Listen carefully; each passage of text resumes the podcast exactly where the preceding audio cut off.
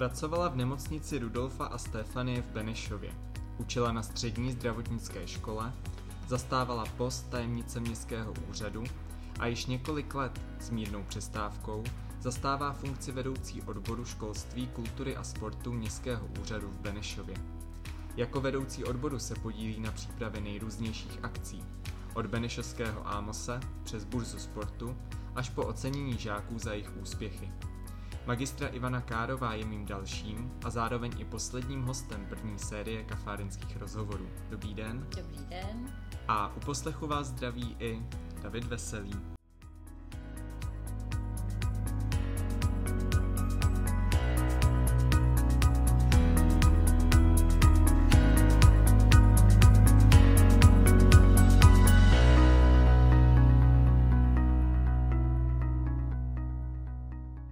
Jako každý host, tak i vy dostanete otázky na rozehřátí. Připravil jsem si pro vás dvojce slov a vaším úkolem mi bude odpovědět to, co máte z té dvojce raději. Mhm, ano. Léto nebo zima? Léto, Česko nebo zahraničí? Česko, Káva nebo čaj?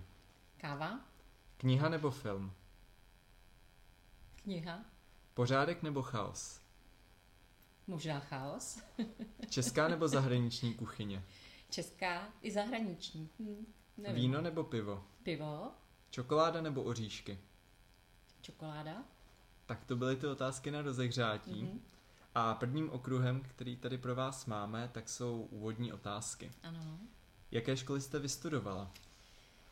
Tak já jsem vystudovala, už na základní škole jsem chodila do sportovní školy na Vodlině do Vlašimi. To tehdy začínala úplně eh, ze svojí, ze svojí existencí a dělali jsme, dělali jsme vlastně zkoušky talentové v páté třídě a to jsem si tehdy jako dítě prosadila, protože rodiče tehdy jako malou, bylo 10 let, jako nechtěli, abych už takhle odmala dojížděla, ale já jsem si to jakoby vyškembrala u rodičů a nelituju toho, bylo to moje krásné dětství vlastně plný pohybu, soustředění, takže to byla moje, moje dráha teda sportovce na základní škole.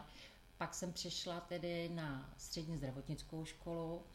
To zase nebyla uh, volba vedle, byla to vlastně škola, která byla pro mě srdcovka a je doteďka srdcovka. Provází mě vlastně to zdravotnictví celým životem a, a je, je to moje e, vlastně od malička vysněné, vysněné povolání. No a pak jsem nastoupila po střední zdravotnické škole, jsem nastoupila na Filozofickou fakultu Univerzity Karlovy a tam jsem studovala obor dva roky péči o nemocné a pedagogiku pro, pro vlastně pedagogicko-psychologické poradenství. Nebylo to vyloženě pro učení, ale pro poradenství a vlastně v průběhu těch pěti let jsem si ještě dodělala teda uh, vlastně takové doplňkové studium, abych mohla i učit. Vy jste si vyzkoušela i tu profesi učitelky. Jak na to vzpomínáte? No, vzpomínám na to strašně ráda, opravdu strašně ráda, protože já jsem nastoupila na střední školu a bylo mi nějakých 26 let a měla jsem tam děvčata, kterým bylo nějak 18. A já jsem furt mládla na té střední škole, jo, protože uh, ty studenti jsou plný motivací, plný nějakých uh, uh, furt, furt vám byli nějakým, nějakým uh, taž, tažnou silou, jako jo. A byli to parťáci. Vy jste prošla řadou profesí, jak jsem říkal již v tom výčtu. Na kterou nejraději vzpomínáte? Hmm. Asi to, co splňovala vlastně ty ma- moje sny z dětství. Být zdravotnicí, ale i paní učitelkou. A to bylo právě učitelství na té střední zdravotnické škole, kde jsem uh, chodila s děvčaty na praxi, takže tím pádem jsem byla vlastně v prostředí té nemocnice. Brigádně jste pracovala v nemocnici. Dokázala byste si představit, že byste tam pracovala i třeba teď v době toho koronaviru? No, abych řekla pravdu, tak představit bych si to nedovedla, ačkoliv i jsem měla takové jakoby tendence, že bych, že bych vypomohla, protože ty znalosti a myslím si, že i tu odbornost stále se vzdělávám, takže myslím si, že bych to zvládla. i po té odborné stránce, ale nevím, jestli bych úplně to zvládla psychicky, protože to muselo být pro ty zdravotníky tak strašně náročný. Hlavně teda, co si myslím po té psychické stránce. Vím to i vlastně z rozhovoru s dcerou, která pracuje mm, ve zdravotnictví. To si nejsem úplně jistá. Co jste učila na střední zdravotnické škole? Tak hlavně psychologii a vlastně lékařské obory. Jo, anatomie, vlastně i tělocvik jsem učila. Tělocvik. Teď jsem si to uvědomila. I tělocvik. Hmm. Baví vás teď vaše práce? Baví. Baví, je to zase úplně něco jiného. Posunula jsem se někam jinam. Eh, samozřejmě jsem se musela vzdělávat nově, protože učit ve škole a být úřednicí je úplně rozdílná práce ale je to zase posunutí někam jinam a jsem za to ráda, protože eh, tady vlastně dělám věci, které na tom odboru, které jsou i mým koníčkem. Takže já mám vlastně štěstí. Já jsem vždycky měla práci, ať to byla uklízečka na interně, když jsem teda byla jako na brigádách, mm-hmm. protože tam byla sranda a já jsem se tam v průběhu vlastně uklízení udělala pauzu i na to, že mě sestřičky naučily věci, které jsem ještě ze školy neuměla, takže pro mě to bylo obrovská zkušenost. Já měla ráda takovou tu práci mezi těma lidma. A e, teď mám vlastně e, všechny ty obory, kterým se věnuju na tom úřadě, tak jsou mým koníčkem. Ať je to kultura, ať je to sport, školství a přibyla mi ještě vlastně jedna agenda a to je zdravé město. Takže tam se věnuju vlastně i tomu zdravotnictví, což je hrozně fajn. Jak jste se vůbec dostala na městský úřad do pozice vedoucí odboru? Tak e, prošla jsem e, výběrovým řízením, které bylo v roce 2016, tuším. Výběrovým řízením. E, teď se dostaneme na k otázkám, které se týkají vašeho běžného dne na úřadě. Mm-hmm. Jak takový běžný den vypadá? No, běžný den úředníka nevím teda, jestli je nějak moc extra zajímavý ale každopádně eh, mnohdy se nedá ani, ani naplánovat, protože jsou i situace, které musíme operativně různé věci řešit. Ale když to vemu tak jakoby obecně, máme na starosti odbor školství, kultury a sportu má na starosti 15 příspěvkových organizací, eh, z toho je 13 eh, školských a dvě neškolský, jako je knihovna a muzeum.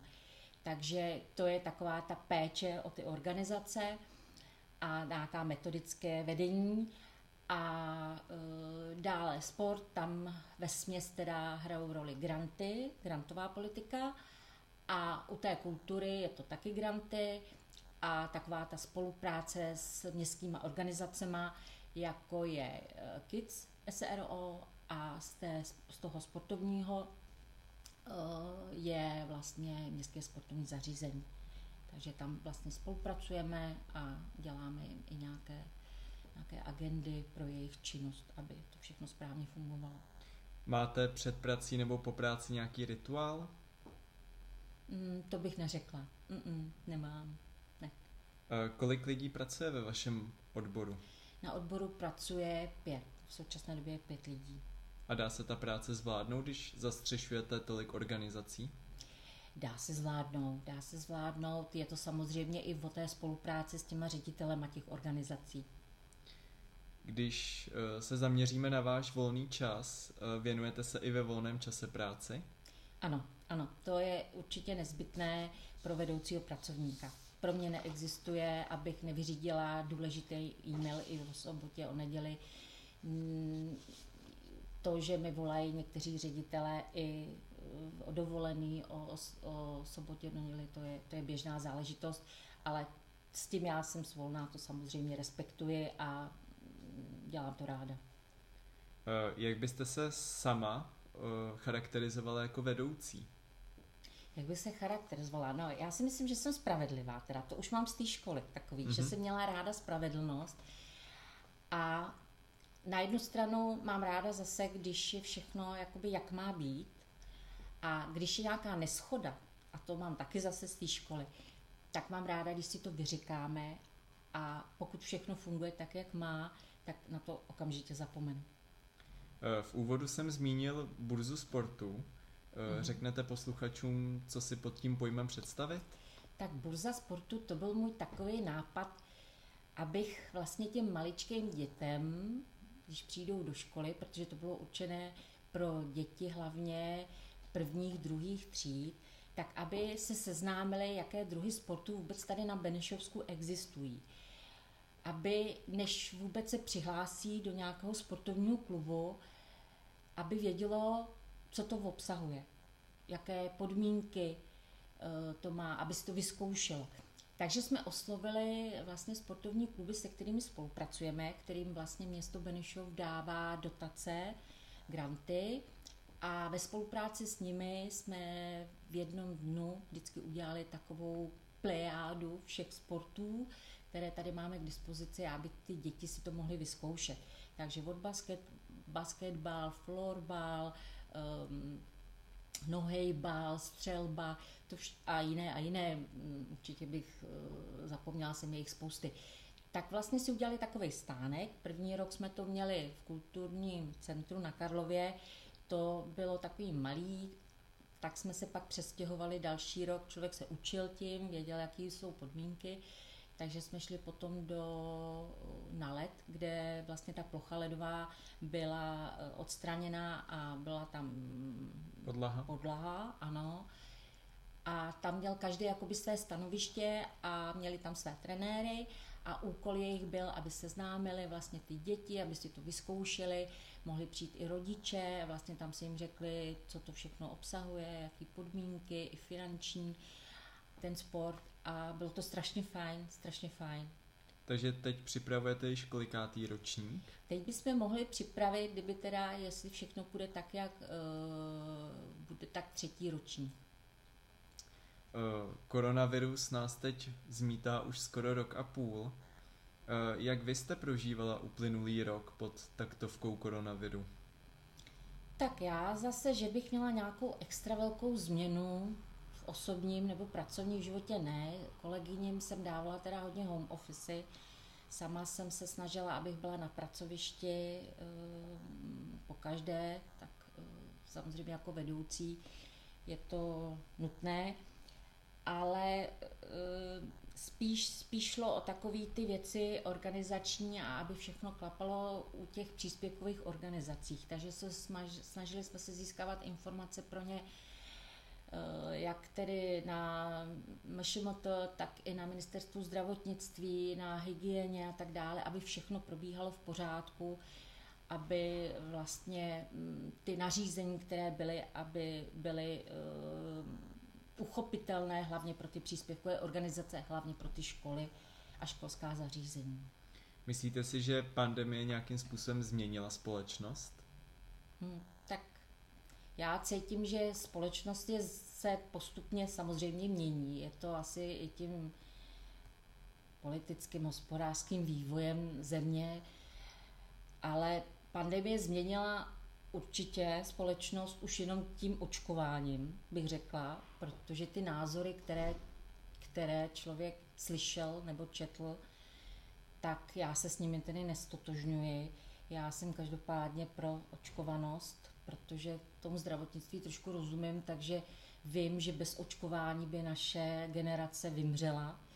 Eh, vymřeli bychom, protože ty viry jsou neustále kolem nás a to očkování je velmi důležité. Eh, bohužel i někteří zdravotníci měli takové zvláštní názory k tomu, ale je to jejich asi právo nějakým způsobem se vyjadřovat a, a vlastně eh, to své stanovisko k tomu mít takový, jaký mají. Ale každopádně mm, potom by měli dodržovat všechny ty nařízení, které jsou určené pro nás, pro všechny, abychom neohrožovali další skupiny lidí. Teď možná trochu kontroverzní otázka, ale z vašeho pohledu myslíte si, že by očkování mělo být povinné? Hm, tak máme očkování, která jsou povinné. To Myslím to očkování na proti covidu. covidu. Těžko, těžko tohle to říkat. To, to si netroufnu. Netroufnu mm-hmm. si tohle to říct. Ne, nevím. Dobře. Uh, jak jste třeba vy osobně musela změnit svůj pracovní režim? V době covidu? V době covidu. Tak pracovní režim jsem nějak extra neměnila. To si myslím, že nebylo nějak, uh, nějaký výchylky velký. Mm. Takže... Tím, že jsem většinou byla sama na pracovišti. To asi byla jediná změna, že mi tam bylo smutno, že jsme, že jsme kolegyně málo se potkávali, nebo i kolegové, že tam bylo takový na úřadě mrtvo. Eh, je něco, co vám ta pandemie třeba vzala? Hmm, nemyslím si. Uh, hodně lidí během pandemie přemýšlelo, bilancovalo. Dělala jste to také třeba? Já jsem teda během pandemie hodně sportovala. Předtím jsem chodila za sportem mezi lidi. Díky pandemii jsem se vlastně uh, jakoby šla do ústraní, což bylo logické, bylo všechno zavřené, takže jsem hodně sportovala individuálně doma přes YouTube. Eh, chodila jsem na dlouhé procházky a možná, co bych si teď vlastně uvědomila, co jsem dřív nedělala, že při těch dlouhých procházkách nebo při běhání jsem začala poslouchat podcasty. A tím jsem se strašně, se mi rozšířil obzor vědění. E, začala jsem poslouchat vlastně e, pro zdravý životní styl, co mě naučila dcera. E, začala jsem poslouchat zajímavé odborníky nejenom přes zdravotnictví, ale přes ekonomiku. Takže jo, tohle to mě to naučilo. Na to jsem předtím neměla takový čas. Měla jste třeba více času na čtení během té pandemie? Četla jste víc? Tak já, mm, já čtu nějakých takových dva roky víc. Mám víc, víc času. Hmm. Není to ovlivněný tou pandemií, ale je to ovlivněný tím, že jako už, už tolik se nemusím vzdělávat. Předtím jsem dělala různé zkoušky a jezdila jsem na hodně takových těch odborných seminářů. Eh, pro výkon svého povolání a mm, pak jsem měla nemocnou, hodně vážně nemocnou maminku, takže jsem se o něj vlastně tři roky starala, takže jsem neměla vůbec na nic čas a vlastně ty dva roky eh, mám takový čas, řekla bych, i sama pro sebe větší. Uh, například myslíte si z toho vašeho pohledu, uh, že školy zvládly tu epidemii dobře? Jo, jo, jo, určitě, určitě. Samozřejmě takový ten prvopočátek té epidemie eh, byl šok pro všechny, že jo? ať to bylo pro rodiče, pro děti, pro učitele, pro ředitele, ale vlastně eh, za ten rok se naučili takovou spousty věcí, mm, různé organizace vypomáhaly rodinám mm, s počítačema, eh, učitelé vypomáhali, naučili se spoustu programů, že jo, jak vyučovat teda přes, přes online výuku. Mm, jo, Eh, nyní se dostaneme k otázkám, které se týkají školství. Ano. Co si myslíte vy osobně o českém školství? Je na dobré úrovni? Schází mu něco? Dalo by se něco zlepšit? Tak samozřejmě ten vývoj toho školství nějakých 100 let je, se několikrát změnil. Víme, že takovou tu povinnou školní docházku v České republice, v Čechách vlastně má na svědomí Marie Terezie, která vlastně dala osmiletou školní docházku. Eh, pak jsme měli mm, vlastně školství za socialismu. To bylo, to pamatuju samozřejmě já, protože já jsem vlastně dokončila vysokou školu v roce 1989, takže tím vlastně mm, skončila éra socialismu. A takže to se všechno vyvíjelo. Mm, doufám, že že ta doba už nikdy nenastane, protože i to školství bylo poznamenáno právě těmi komunizmy, komunismem v 50. letech, co znám z vyprávění od svého dědečka, který dělal, eh, který dělal učitele, později potom byl i ředitelem na škole takového malého městečka na Vysočině. Takže to nebylo jednoduché pro učitele i ředitele vlastně v této době, ale asi ani ne pro ty žáky, protože ta výuka byla spíš taková frontální a memorická, učit se na spaměť e, záležitosti, když to doufám, že dneska už to tak vůbec není a že dnes teda se spíš bazíruje na tom e, ta výuka z praxe a mm, to, že vlastně my nutíme ty děti, aby sami přišli na určité e, náležitosti a aby sami, sami vlastně to vědění si vyhledávali a, a věděli si vlastně rady. Co byste třeba vy osobně na českém školství změnila, kdybyste mohla? Jejda, co bych změnila? No asi bych, já vím, že teď je takový ten trend té digitalizace. Já bych až tak úplně tu digitalizaci nezaváděla pro ty menší děti. Asi bych to až tak úplně nepřeháněla s tablety u předškolních dětí nebo v tom, mm, u těch dětí 6 až 10 let. Myslím si, že ty děti na, v těch předškolácích, ještě na v mateřských školkách mají zpívat, mají recitovat, mají tančit, mají se hýbat a tablety ještě tak nepoužívat. A mm, pak na té škole samozřejmě postupně už s tím začínat. Možná ne až tak úplně té digitalizace od toho útlého věku, nevím.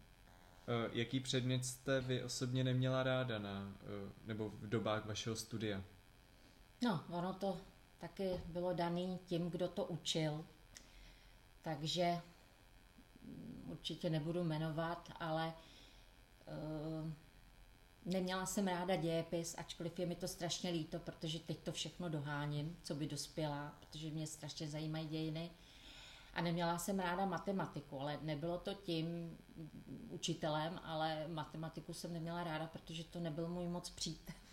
jsem spíš humanitního směru a můj otec teda byl velmi chytrý člověk, vzdělaný, eh, matematiku ovládal, takže si pamatuju několik takových sezení, kdy mě doučoval a to, to bylo opravdu teda pro mě hodně náročný. Co plánujete ve vašem oboru do budoucna? V oboru, jaké myslíte? Uh, teda, pardon, odboru. Odboru do budoucna.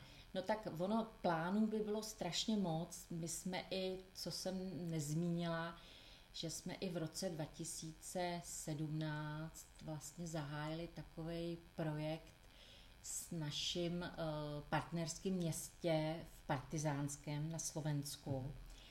A tam jsme vlastně měli takový výměný pobyty s žáky základních škol. A to mě strašně mrzí, že teď se to vůbec vlastně po, po dva roky neuskutečnilo a to bylo, to bylo fantastické. Jak pro ty děti, kdy žili v rodinách na Slovensku a naš, vlastně slovenský děti zase u nás. Dělali jsme jim jako odbor, jsme dělali program e, konopiště hrát Prahu. Eh, bylo to úžasné. Učitelé si vyměnili, vyměnili si vlastně zážitky, eh, zkušenosti ve výuce. Bylo to fakt fajn. No. Tak to bychom rádi znova navázali a nějakým způsobem dál pokračovali v téhle zkušenosti. Hmm. Dokážete si představit, že by žáci, potažmo studenti, trávili další rok v online prostoru? Hmm, to si teda vůbec nedovedu představit to si myslím, že eh, ty žáci asi byli úplně nejvíc ohroženi tím, že nebyli socializováni, že nebyli mezi svými vrstevníky. Já to pocituju i telefonáty, kdy vlastně rodiče si zjišťují a schání, eh, schání kontakty na psychiatrické ambulance, protože eh, děti mají problémy psychické a bohužel těch psychiatrických dětských ambulancí není tolik a ty čekací lhuty jsou strašně dlouhé a pro takového akutní, akutní mm, vlastně diagnózu toho dítěte je potřeba reagovat i hned a tam je, tam je velký problém. No. Takže nedovedu si to představit. Nedovedu. Nyní se dostaneme k otázkám příjemnějším. Eh, co se vám vybaví, když se řekne kultura? No endorfíny tak jako kdybyste se mě zeptal na sport, tak i při sportu se vyplavují endorfíny, tak u mě určitě i při kultuře. A jaký má kultura význam ve vašem životě? No obrovský, obrovský. Eh, je to po určitě namáhavém dni, protože kultura je široký obzor, takže ať, ať jsou to koncerty, ať je to kino, ať jsou to filmy, kniha, výstavy, tak je vlastně obohacení toho člověka. je to, že se setkáváte s lidmi, kteří mají obdobný koníček, ob, ob, ob, obdobný přehled o té kultuře, takže si můžete o tom popovídat. Je to, je to fajn. Chystáte se třeba do kina na nový film Zátopek? No strašně ráda bych, ale abych řekla pravdu, tak eh, zatím teda do kina se nechystám. A do divadla chodíte třeba teď, nebo? No, teď jsem taky, dva taky. roky jsem nebyla v divadle. Od té doby, co byl koronavirus, tak jsem nebyla v divadle ani v kině. Naposledy jsem byla v kině v síti. V síti. A, a pak, pak už byl lockdown a už se nemohlo. Hmm. Když třeba jdete do divadla, jaký konkrétně žánr máte ráda? No já mám ráda divadlo Davidský a mám ráda divadlo bez zábradlí, takže určitě diváci, eh, posluchači, kteří chodí do divadla těhle, tak znají ten žánr. Mám ráda odlehčenější. Takže třeba, že byste žánry. šla na operu? Chodívala jsem, Chodívala. ale v mladším věku. Uh, když, jdete, když byste si měla vybrat, jestli kino nebo divadlo, co byste si spíš vybrala? Podle nálady. Hmm. Podle nálady, žánru, asi se to nedá specifikovat. Uh, jste sportovní fanoušek? Jsem. Sportovní jsem fanoušek, ale ne za televizí. Jsem sportovec, že musím sama sportovat. Takže to není třeba tak, že byste se šla podívat na fotbal a... To nechodím. Ne, ne, ne, ne, ne, ne, ne. Uh, trávíte třeba hodně času na sociálních sítích? Vůbec. Ne, nemůžu tím, že, že ty reakce, jaký tam jsou, tak to mi nedělá vůbec dobře. Mm-hmm. A tím, že člověk nemůže reagovat, nebo, nebo si myslím, že to ani nemá význam, smysl, tak jsem už nějakých tři čtvrtě roku opustila sociální sítě. A čtete třeba zprávy, jakoby na seznamu třeba novinky nebo takhle? Tak určitě větší, když tak nějak přecházím svůj soukromý mail, tak když na mě něco vybavne, já spíš teda zprávy sleduju, co se týká na 24. Eh, komentáře události hodně sleduju. Eh, jakou část vašeho života zaujímají knihy? Jakou část života? Tak, když jsem byla malá, četla jsem hodně, když jsem byla větší, víc jsem sportovala, než četla. Pak jsem hodně četla spíš pro studium, takže nebyl čas na čtení. A v současné době, jak už jsem řekla, tak zase se vracím ke knihám a e, v posledním vlastně vánočním večeru jsem dostala od dcery čtečku, takže o to víc mě to baví, že si vlastně můžu stáhnout knihy a e, čtu i vlastně z té čtečky, kdy je to pro mě příjemnější, hlavně večír, nebo když je sluníčko na dovolené, tak je to pro mě příjemnější než ta kniha, ale samozřejmě, že knihy dostávám i od kamarádek, od rodiny, takže mám i v knihovně klasiku. Eh, když třeba cestujete, eh, když jedete do zahraničí, jakou destinaci třeba vyberete? No, tak je to, záleží to na, tak záleží to na ročním období. Eh, já tedy úplně nejradši mám Český hory. A když už moře, tak mi nevadí Bulharsko, Řecko, Španělsko. Nejsem vybíravá. Eh, jaký jsou vaši oblíbení autoři? Tak moje oblíbení autoři Nesbo. Já mám ráda detektivky, napětí, Larson, Kepler, Brinza. Takže severští, severští autoři. ano, severští. A teď jsem dostala od kamarádky i Patrika Hartla, takže to je takový odlehčení pro mě. Tak i toho jsem si oblíbila.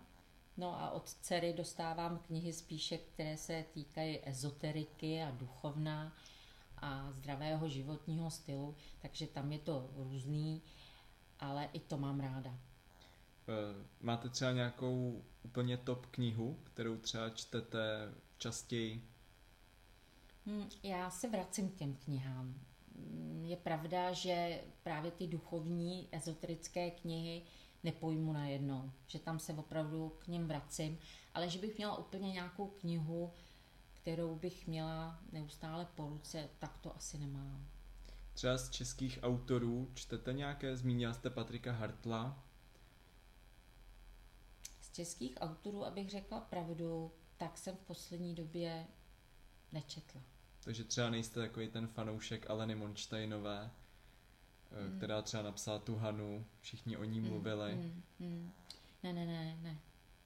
Takže vyloženě s, radši si vezmete tu detektivku, mm, mm, mm. třeba Agátu Kristý. Jo, jo, jo, to jsem jako mladá holka četla hrozně ráda. Mm. Chtěla jste někdy i vy napsat knihu? Nechtěla.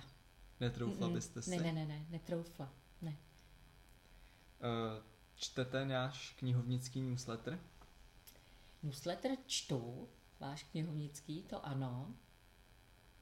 A vždycky odpočinete si u něj třeba? Určitě, jo, jo, jo. Tak já to beru i jako profesně, ale i samozřejmě jako běžný občan a, a, a vlastně klient knihovny. Uh, jaké knihy jste například letos přečetla už? Máte třeba nějakou, kterou byste vyzdvihla? Nevím. A kolik tak průměrně třeba za rok přečtete knih? Je to různý.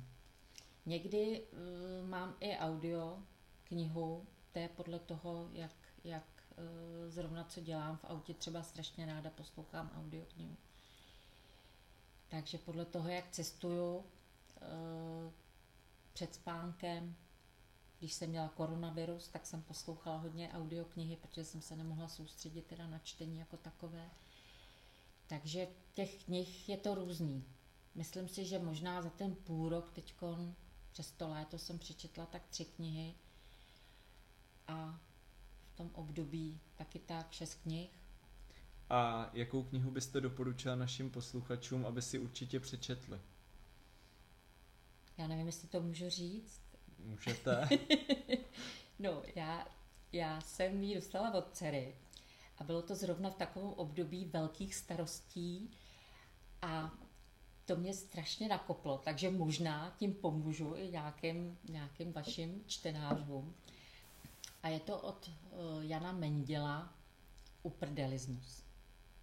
Takže kniha asi se zábavným podtextem? Se zábavným podtextem a i je tam, to není jako o tom, že člověk nemá řešit problémy, to v žádném případě.